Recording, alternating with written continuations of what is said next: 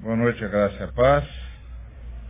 A partir de Apocalipse 6, de 1 a 11, versículo, até o versículo 19 do capítulo 11, nós temos a, as aberturas, a abertura dos selos. Os selos são para poupar o tapar as coisas para ninguém ver, e as trombetas são para mostrar, para anunciar tudo que tem de ser anunciado. Vi quando o cordeiro abriu um dos sete selos, e ouvi um dos quatro seres viventes dizendo, como se fosse voz de trovão, vem. Vi então, eis um cavalo branco e o seu cavaleiro com um arco, e foi-lhe dado uma coroa, e ele saiu vencendo e para vencer.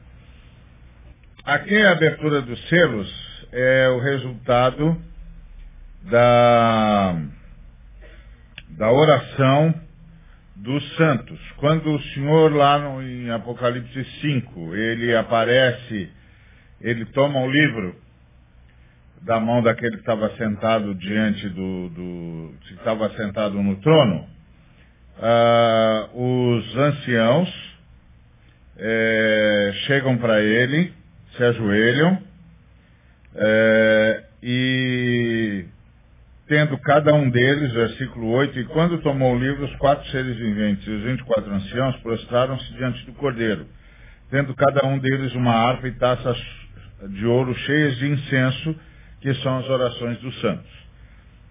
E entoavam um novo cântico. Ah, o que são essas taças de ouro cheias de incenso? são as orações dos santos. O que que as orações dos santos estavam fazendo na mão dos anciãos? É porque Jesus está sendo entronizado e está assumindo, na, entrando e inaugurando o novo sumo sacerdócio da ordem de Melquisedeque. Então, para você ter uma ideia, basta você fazer a seguinte pergunta. Quantas vezes os judeus oravam por ano? E quantos judeus oravam por ano antes do, do, do Senhor Jesus? A resposta é um judeu só, o sumo sacerdote. Ele orava uma vez por ano porque só ele entrava no Santo dos Santos e o Santo dos Santos é que é o lugar onde a gente ora. Então ele era um sumo sacerdote da ordem de Arão. E os sumos sacerdotes da, da ordem de Arão é, só podiam entrar no Santo dos Santos uma vez por ano e fazer oração. E as orações de tantos judeus durante todo aquele ano ficavam esperando pela oração do sumo sacerdote. Se Deus atendesse a oração do sumo sacerdote, atendesse uh, o sumo sacerdote e perdoasse o pecado do povo de Israel, então todas as outras orações eram ouvidas. Se o sumo sacerdote fosse morto, e a oração do sumo sacerdote não fosse ouvida, o que quer dizer que Deus não aceitou o sacrifício e não perdoou o povo, todas as outras orações perdiam seu efeito. Só um homem orava, o sumo sacerdote. Então as orações desse povo, que ficava um ano orando, esperando a oração do sumo sacerdote, ficavam na mão dos anciãos. Aí no final do, do, daquele período, quando completasse um ano, o sumo sacerdote entrava no Santo dos Santos, orava, aí Deus ouvia o sumo sacerdote, os anciãos então liberavam as orações dos santos. Aqui a, a, a ideia é a mesma. Só que Jesus está um, tá inaugurando um novo sumo sacerdócio, que é o sumo sacerdócio da ordem de Melquisedeque, onde ele é o sumo sacerdote de uma vez para sempre. E aí ele entra, e quando ele entra, toma o livro da mão daquele que estava sentado no trono.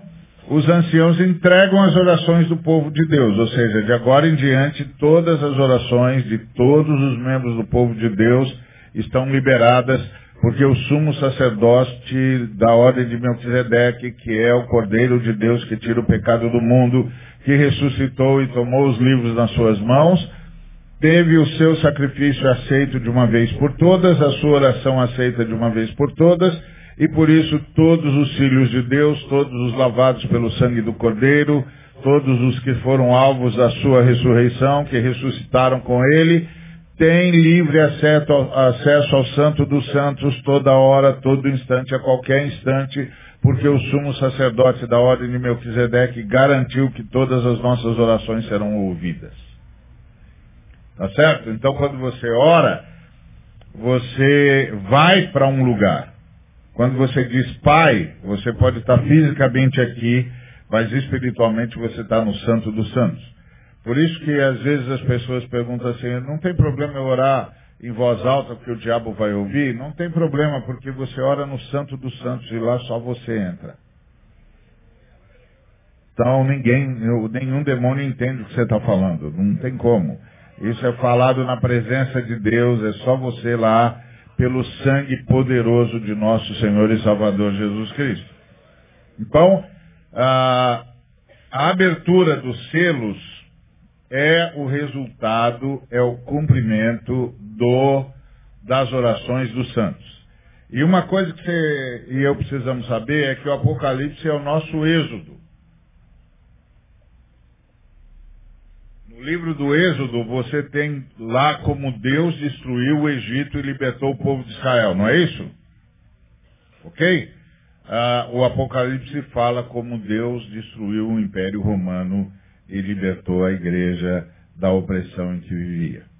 Então, o primeiro selo é o cavalo branco, e significa conquista. E esse cavalo branco é o, a ideia de guerra e de como os inimigos de Roma vão vencê-los.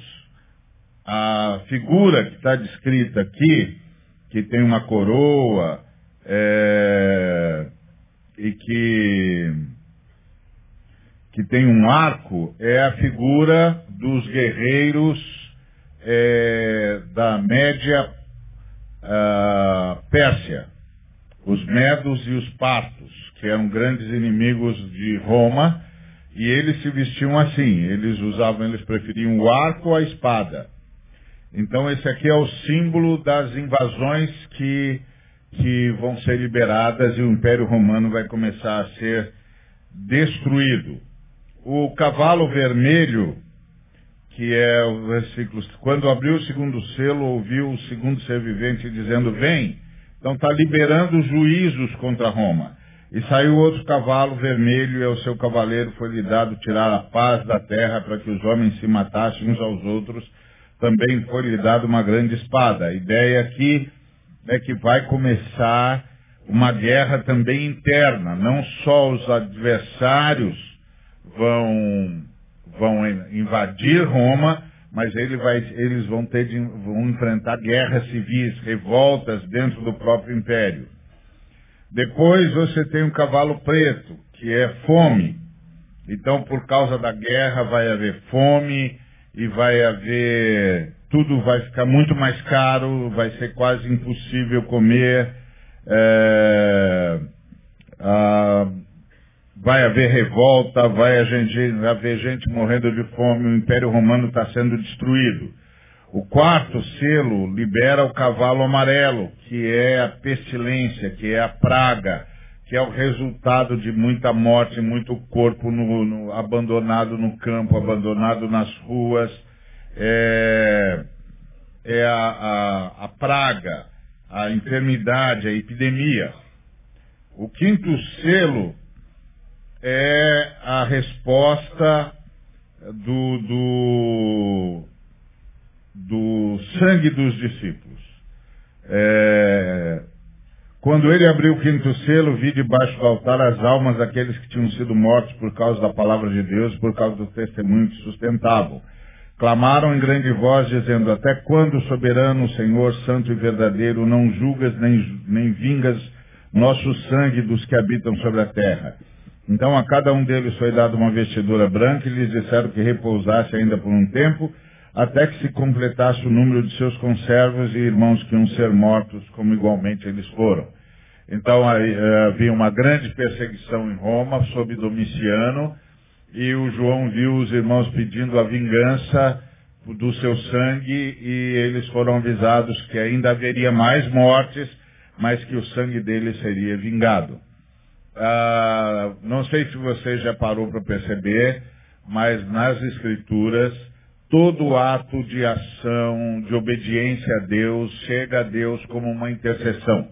Todas as vezes que um cristão, todas as vezes que um servo de Deus obedece a Deus, anda de acordo com a vontade de Deus pelo poder do Espírito Santo, a obediência dele é uma, é uma oração de denúncia contra todos aqueles que desrespeitam Deus, que não honram, que não o adoram.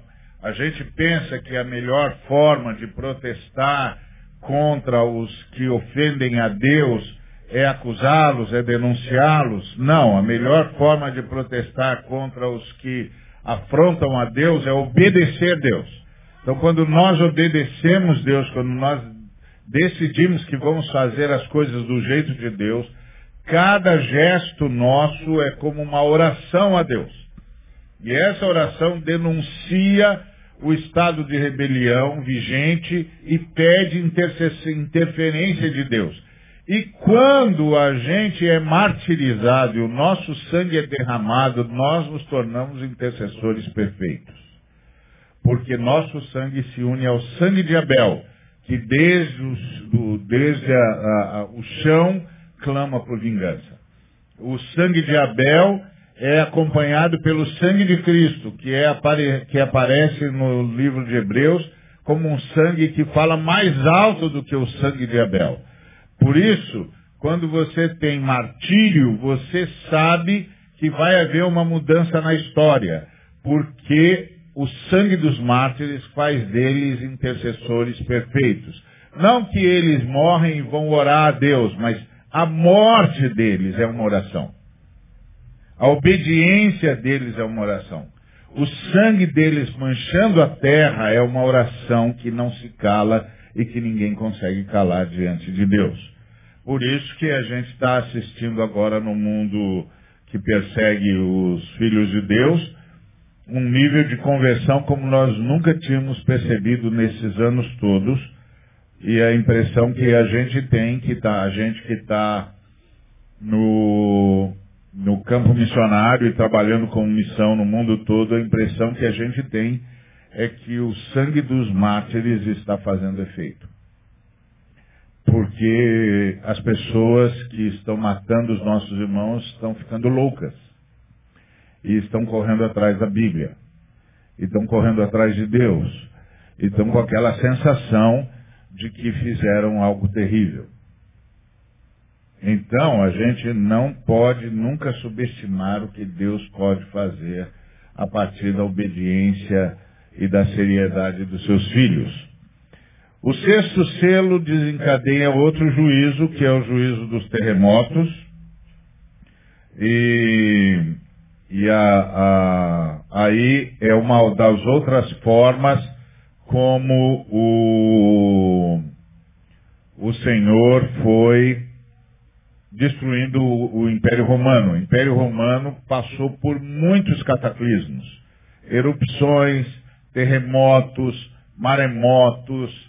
A história conta como os, os romanos não sabiam o que fazer com tanto cataclismo. As cidades inteiras foram soterradas.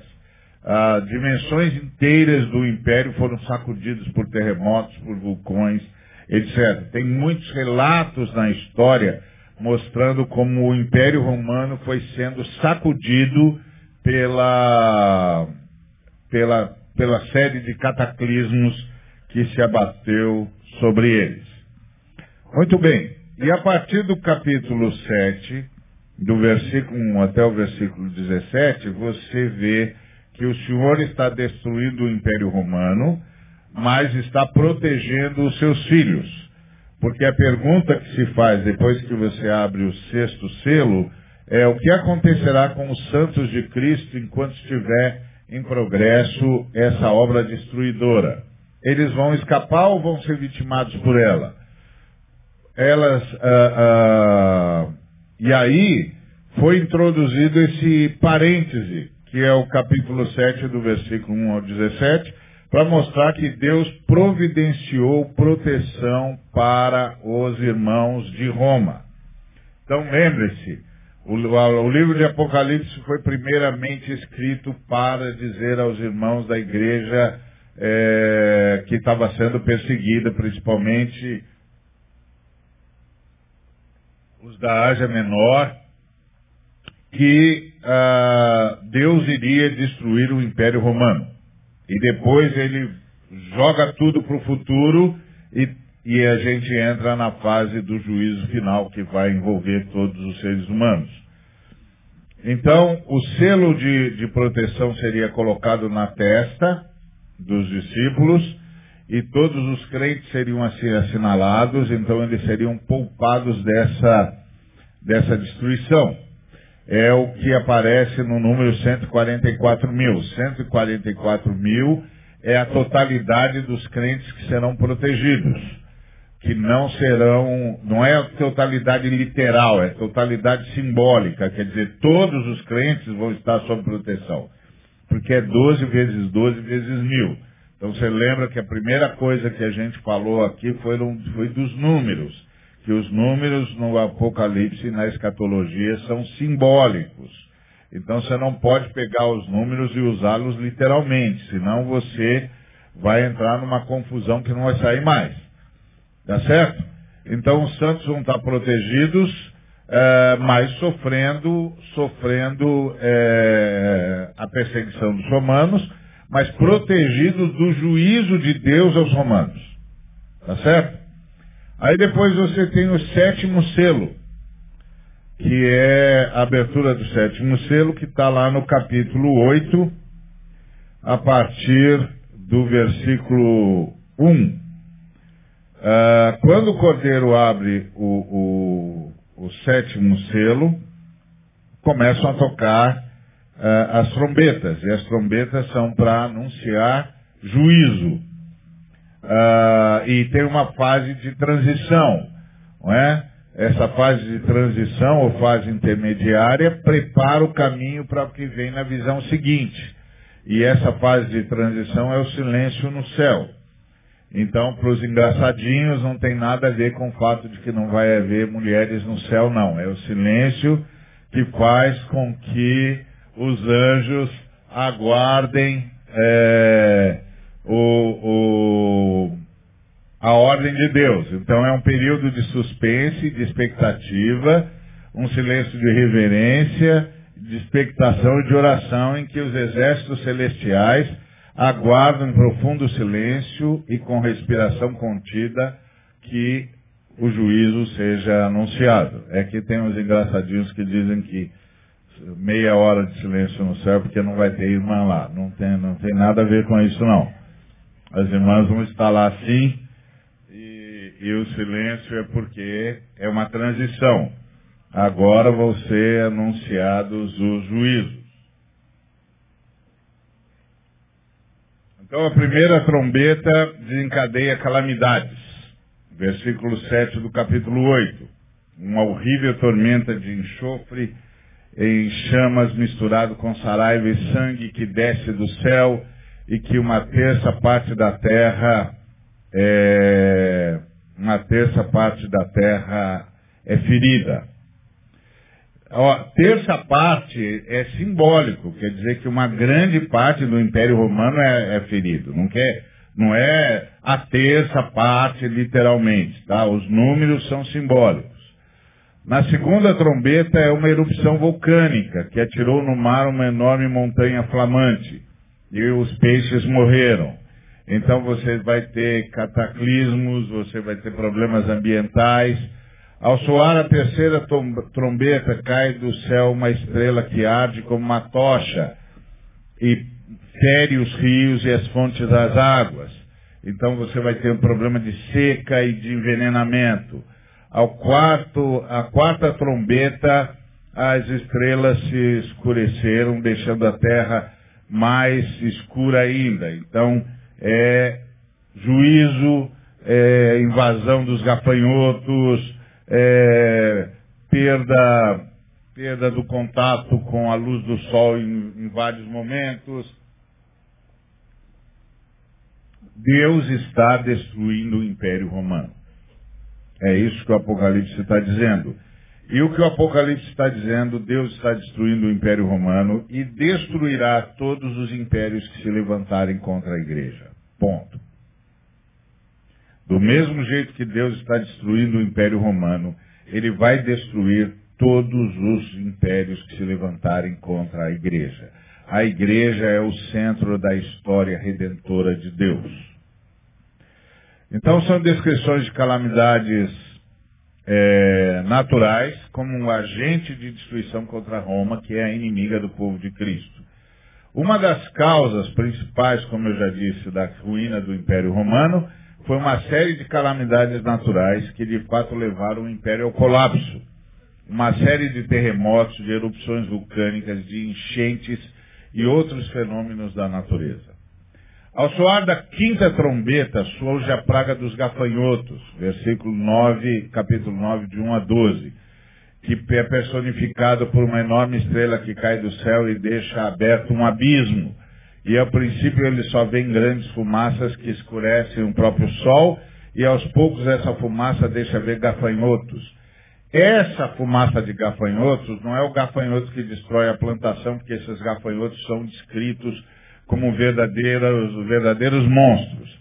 Esse gafanhoto simboliza a podridão infernal, a decadência interna do Império Romano. De fato, das coisas que levaram Roma ao colapso, uma delas foi uma sucessão de governadores e líderes corruptos. Então, é, quando você tem a, a corrupção investigada, você está bem. Quando você não sabe da corrupção, mas não sabe onde ela está, significa que a sua nação está sendo destruída. Porque a corrupção está comendo solto e ninguém sabe. Mas quando a corrupção começa a vir à tona, de duas uma. É, ou, você, ou você vai corrigir a corrupção e vai salvar a sua nação, ou você vai ser, vai sucumbir diante disso. Mas você nunca sucumbe diante de corrupção que é investigada você sucumbe diante de, de corrupção que não é revelada. Então, quando a corrupção não é revelada, ela consome a nação. E é, foi o que aconteceu com, os, com Roma.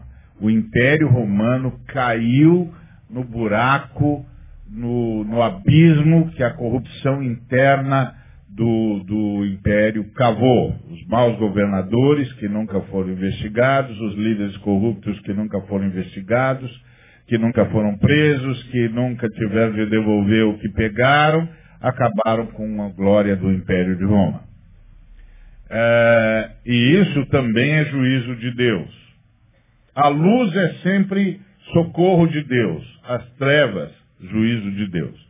Então está escondido, não está sob juízo. Está revelado, então Deus está socorrendo. Lembre-se sempre que Deus trabalha na luz. E, e, uma das coisas mais impressionantes é que quando Deus está presente, os demônios se manifestam. Você, fica, você pensa, devia ser diferente. Não, claro que não. Porque eles estavam escondidos. Eles estavam escondidos, eles estavam na sombra, eles estavam na, na, na noite, na escuridão, ninguém via, e eles fazendo o que queriam do jeito que queriam. Quando o Senhor aparece, os demônios são forçados a se mostrar. E quando eles são forçados a se mostrar, então há libertação, então há cura, então há expulsão, então as pessoas são libertas. Demônios escondidos é, é uma tragédia. Uma tragédia. Por isso que você vê em muitas passagens, quando Jesus chegava na sinagoga, não custava, não, rapidinho apareciam os demônios. Não, não é possível. Os demônios perseguem Jesus? Não, os demônios são expostos por Jesus. Porque Jesus chegou, eles não vão conseguir ficar escondidos. Então sempre lembre disso. Deus trabalha na luz, não trabalha na escuridão. Deus trabalha na luz. E a forma como Deus trabalha é espargir luz. Quando Deus esparge luz, Ele está socorrendo. Quando Ele permite as trevas, é porque Ele está julgando. Ah, o som da sexta trombeta traz o segundo ai sobre os homens. O sexto anjo tocou sua trombeta e ouviu uma voz vinda do altar, que lhe ordenou que soltasse os quatro anjos que estavam presos juntos ao grande rio Eufrates. Soltaram-se os quatro anjos que comandaram um exército de cavaleiros preparados para destruir. Eles tinham sido preparados de modo todo especial para essa obra destruidora. O simbolismo dessa visão é, é, de, de, é dramática. É um exército de 200 milhões de cavaleiros, ou seja, 20 mil vezes 10 mil. Então, não fica pensando, ah, está falando da China que tem um exército de 200 mil. Nada disso. É simbólico. Simbólico.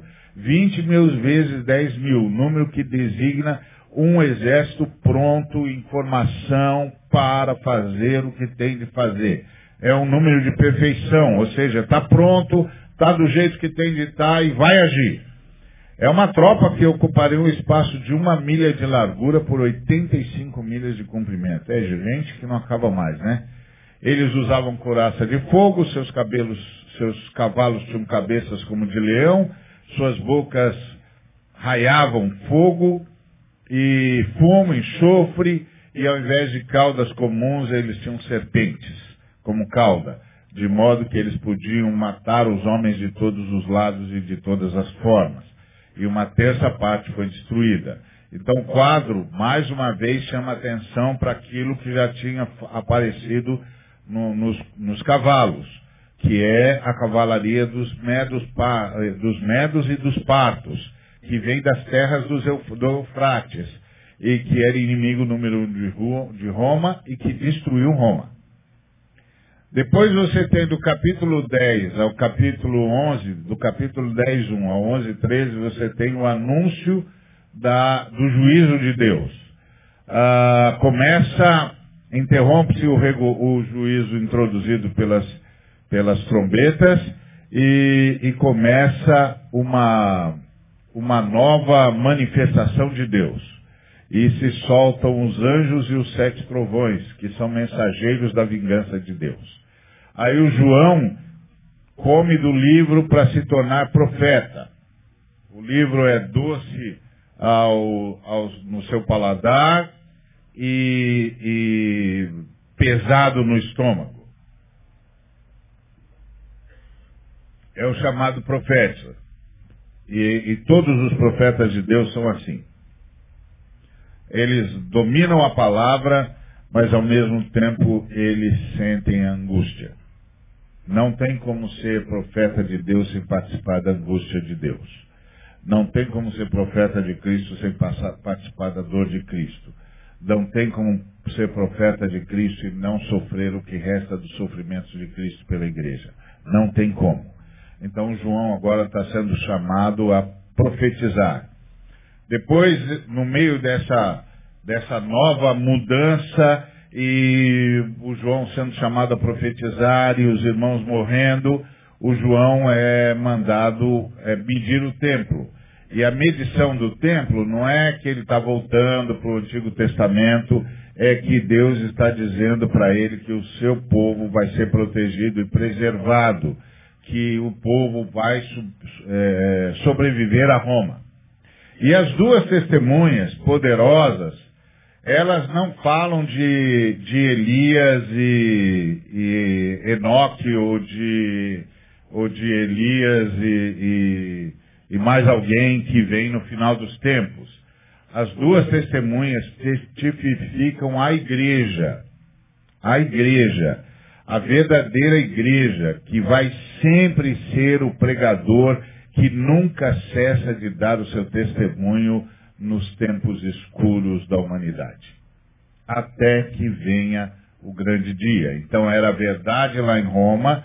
O Senhor está dizendo ao João que a igreja vai continuar pregando, a igreja vai continuar anunciando, a igreja vai continuar enfrentando Satanás, a igreja vai continuar lutando, mas não vai ser derrotada. É as duas testemunhas a igreja tem todos os recursos que precisa para sobreviver a todo tipo de perseguição. Algumas pessoas, quando leem esse texto, dizem, ah, é porque os dois que não morreram, Enoque e Elias, vão vir nos últimos tempos e vão ser duas testemunhas. Com... Não é verdade. Não é verdade. O símbolo é o símbolo da igreja. Deus só tem uma testemunha na terra. a testemunha que Deus tem na terra é a igreja. E o fato de que dos lábios dele saem fogo, dos lábios dele saem poder, do lábio, dos lábios deles, da boca dele sai fogo, é o poder da igreja. É o poder da igreja. O problema é que a igreja foi parando de orar e foi parando de ver o poder que está concentrado aqui. Poder que está concentrado aqui. O número de, de, de anjos que estão aqui a serviço da igreja esperando que a igreja ore, esperando que a igreja clame, esperando que a igreja peça. Ah, no interior de São Paulo um, tem um conselho de pastores. Eu, eu, já contei esse testemunho aqui, em, em, acho que nesse curso. Ah, tem um, um, conselho de pastores. É o conselho de pastores mais antigo do Brasil nasceu na Segunda Guerra Mundial, tinham quatro igrejas naquela cidade, começou a Segunda Guerra Mundial, o Brasil estava se preparando para ir para a guerra, os pastores, os quatro pastores decidiram que iam se reunir para orar. Orar pelo Brasil, orar pelos soldados, orar pelo mundo. E, e esse conselho continua até hoje. Um dia, esse conselho tinha reunido 52 igrejas. 52 pastores de 52 igrejas estavam participando do conselho. Eles decidiram que iam orar pela cidade deles. E que cada dia uma igreja iria jejuar e orar. Então, 52 dias de oração e jejum. Orando pela cidade. Eles fizeram 52 dias de oração e jejum, interromperam os 52 dias de, de oração e jejum, e aí ah, voltaram para suas atividades normais. Um pouco tempo depois, ah, as autoridades policiais da, da cidade eh, pediram para ir lá no Conselho de Pastores para falar com os pastores. Os pastores, ok, pode vir.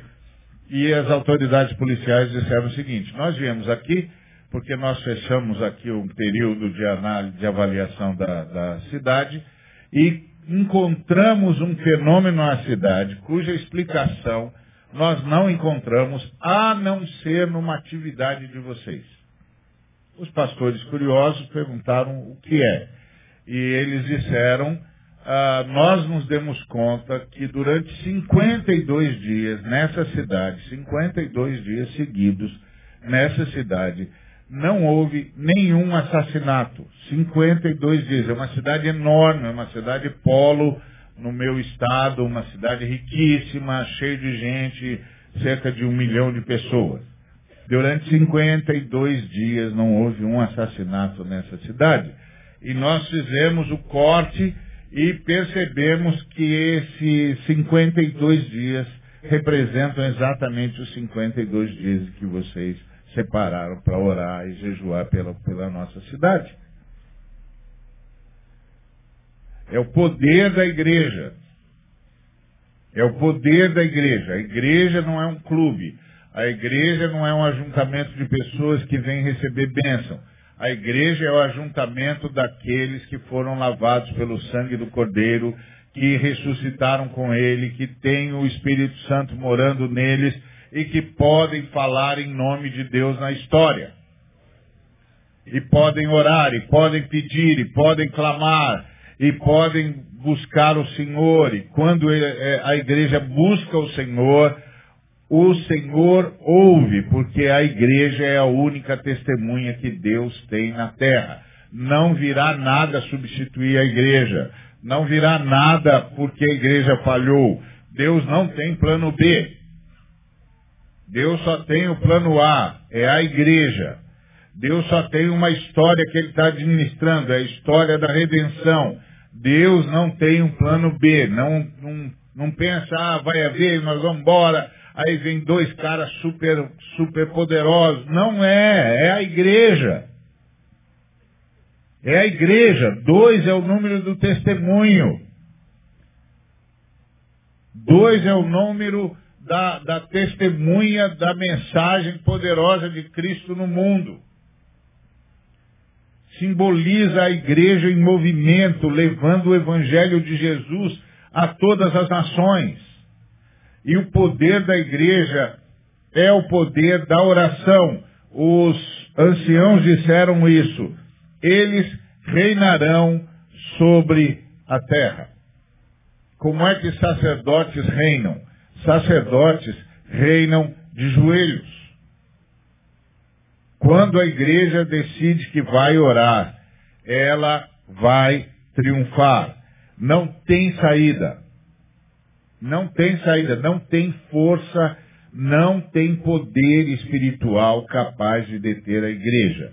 Não tem poder bélico capaz de deter a igreja. Não tem império capaz de deter a igreja. O Apocalipse é um livro que foi escrito como resposta de oração. Quando o senhor entra na, na, lá para pegar o livro, o que os anciãos fazem é entregar para ele liberar as orações dos santos. Então as orações dos santos é que provocam, provocam a destruição de, do Império Romano. E isso é verdade, foi verdade em todos os impérios que perseguiram a igreja. Isso é quando a igreja não capitulou diante dos impérios. Quando a igreja capitula, por exemplo, a igreja já capitulou diante da riqueza na Europa. E está capitulando nos Estados Unidos. Está se rendendo à riqueza, já se rendeu à riqueza da Europa, está se rendendo à riqueza nos Estados Unidos. Aí a igreja vai se, se auto-envenenando. A igreja vai se auto-envenenando. Mas enquanto a igreja estiver na presença de Deus, não há força, não há força entre os homens e nas trevas capazes de deter a igreja.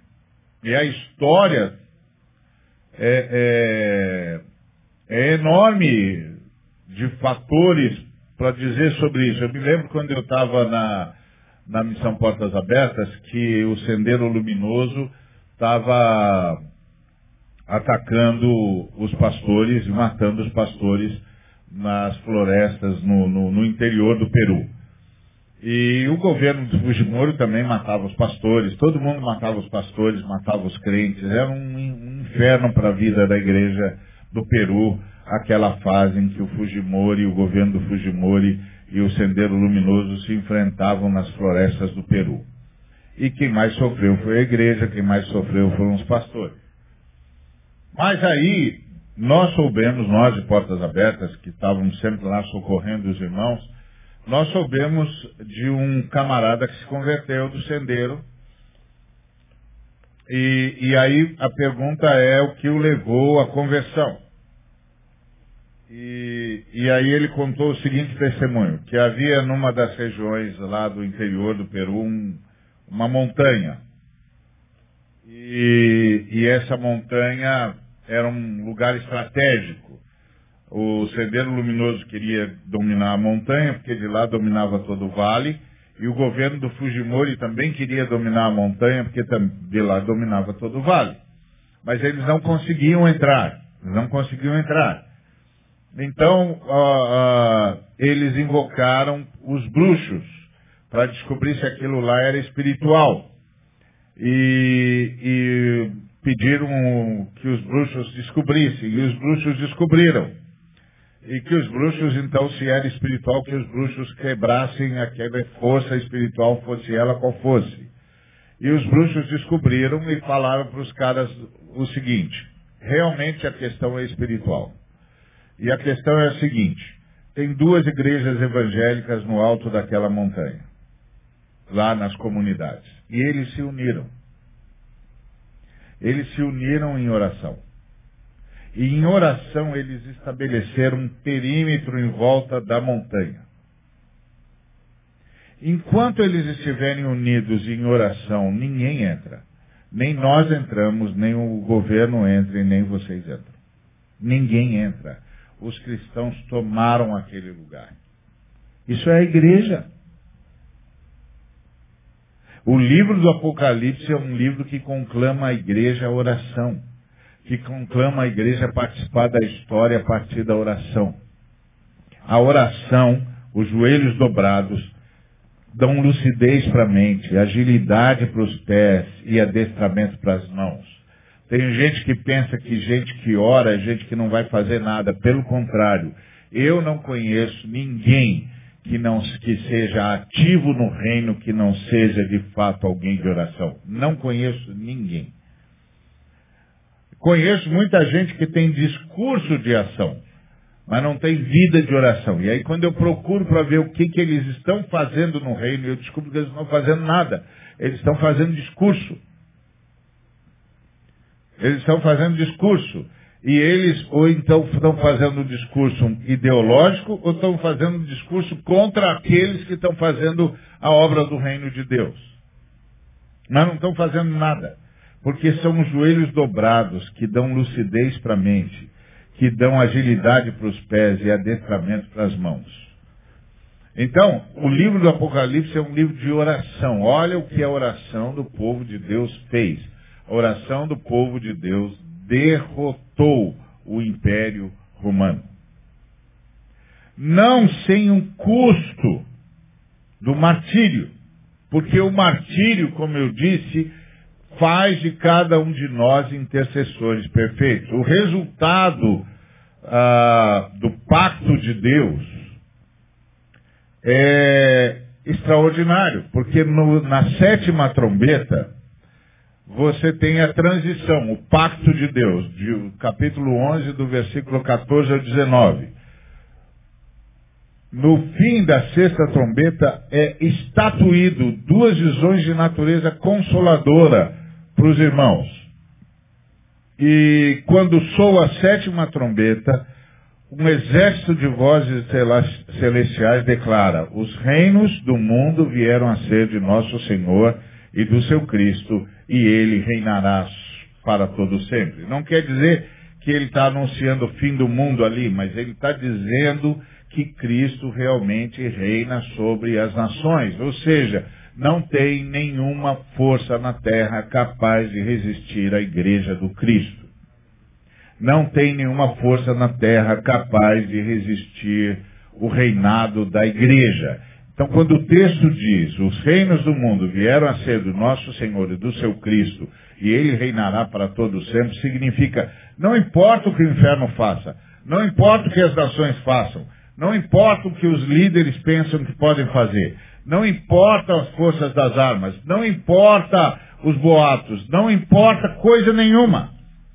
Os reinos de, do mundo são do Senhor e a sua igreja é o seu corpo, e por meio do seu corpo ele leva a sua mensagem salvadora onde quer que ele vá.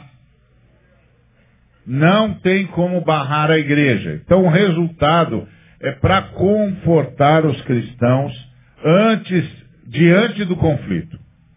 Deus mostra ao seu povo lá no, no Apocalipse o seu pacto no templo celestial. Por isso o templo está medido, eles estão protegidos. Isso simboliza que Deus não se esqueceu do seu povo, nem do seu pacto com eles. A igreja estará em luta brava com o mundo, sempre. A perseguição satânica rugirá alto mas o pacto que Deus fez com o seu povo está de pé e firme, e os cristãos sairão vencedores. Não tem como a igreja ser derrotada. Agora, quem é que pode derrotar a igreja? Só a igreja. Só a igreja. Se a igreja não sabe agradecer, se a igreja não sabe orar, se a igreja não é fiel, é a igreja se derrota a igreja se derrota. Quando a igreja não consegue mais crer, não consegue mais obedecer, não consegue mais orar, não consegue mais confiar, ela está se matando. Não tem forças capazes de destruir a igreja. A não ser a própria igreja. Por isso que, a, que a, o Apocalipse, Apocalipse começa com a carta às sete igrejas da Ásia. Jesus dizendo para as suas igrejas, só vocês podem se derrotar. Só vocês. Vocês, quando vocês toleram a heresia, quando vocês toleram a promiscuidade, quando vocês toleram o pecado de alguma maneira, quando vocês toleram os vendilhões do templo, quando vocês se vendem para mamon, só vocês podem se, se derrotar. Quando vocês começam a amar o mundo e as coisas que há no mundo, vocês são derrotados. Mas são vocês que se derrotam. Não é o mundo que derrota vocês. Não é o Império Romano que derrota vocês. Não pode. Ele pode matar, mas não pode derrotar. Porque o sangue do mártir o faz intercessor perfeito. Então, o grito, o nosso grito diante do martírio fica muito mais forte, muito mais contundente e o mundo vai mudar porque os martiristas estão clamando com o seu próprio sangue. E essa oração é uma oração ouvida e atendida. Então, uh, na próxima quarta-feira nós vamos, a, vamos pular para o fim do mundo. Nós vamos terminar a entender os, as bestas, não é? Então, próxima quarta-feira nós vamos falar das bestas e não dos bestas, das bestas. Vamos falar das bestas do Apocalipse e vamos pular para o fim do mundo e para o novo céu e a nova terra onde habita a justiça, que é a nossa escatologia, nosso como é que é nós, nós sabemos que a nossa história acabou? Isso é escatom. Quais são os sinais de que a nossa história acabou? De que vai começar uma nova fase na história da igreja e, portanto, na história do mundo. Então, hoje eu queria terminar ao ver com você a sétima trombeta que declara a vitória de Cristo contra todos os impérios que se levantarem contra ele, portanto, que se levantarem contra a igreja. Com essa, com essa nota, qual foi a vitória da igreja que estava sendo perseguido por Domiciano? Oração. Essa foi a vitória da igreja. O que é o Apocalipse? O Apocalipse é Jesus respondendo à oração do seu povo. Quando ele toma um livro para abrir os selos, ele está respondendo à oração do seu povo. E ele está enxugando as lágrimas de João, que clama por um povo que está sendo destruído, como se destrói inseto. Então a oração do seu povo começa a deflagrar o juízo de Deus. Então a nossa oração tem dois efeitos. Dois efeitos. Um efeito é a conversão, a salvação. E outro efeito é o juízo. Há muitos exemplos disso. Eu me lembro de um grupo de brasileiros que estavam numa determinada região, onde um sujeito a serviço de Satanás fazia o que queria. Invocava os, os, os demônios e fazia o que queria na cidade. Aí os pastores se reuniram e foram falar com ele. E disseram para ele que ele tinha de parar e que ele tinha de entregar a vida para Jesus. E ele zombrou dos pastores. E os pastores disseram para ele, olha, essa é a nossa última, último apelo a você. Se você não parar, você vai morrer. Deus está te dando uma última chance. Você pode entregar a vida para Jesus agora e vencer os demônios, ou você vai morrer. E ele deu risada e morreu na semana seguinte. Exatamente como os pastores disseram e morreu no lugar onde os pastores disseram que ele ia morrer. Você não vem aqui, não vai sempre lá no rio pescar? Pois a próxima vez que você for lá, você vai morrer.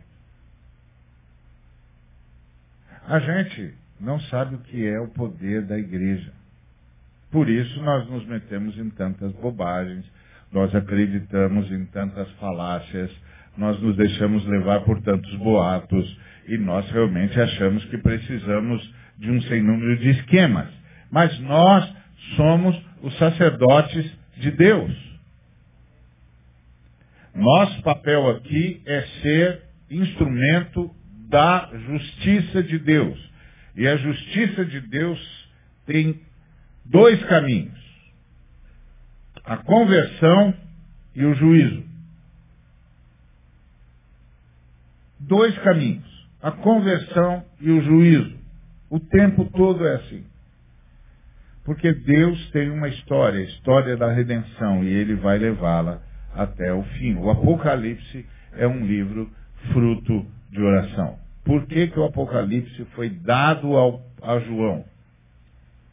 Porque o povo de Deus que estava sendo perseguido de forma atroz pelo Império Romano clamou a Deus por socorro. E Deus ouviu o seu povo e julgou o Império Romano. E, para além disso, deu ao seu povo a visão do fim. Isso é o Apocalipse, isso é a nossa escatologia. Amém? Que Deus nos abençoe.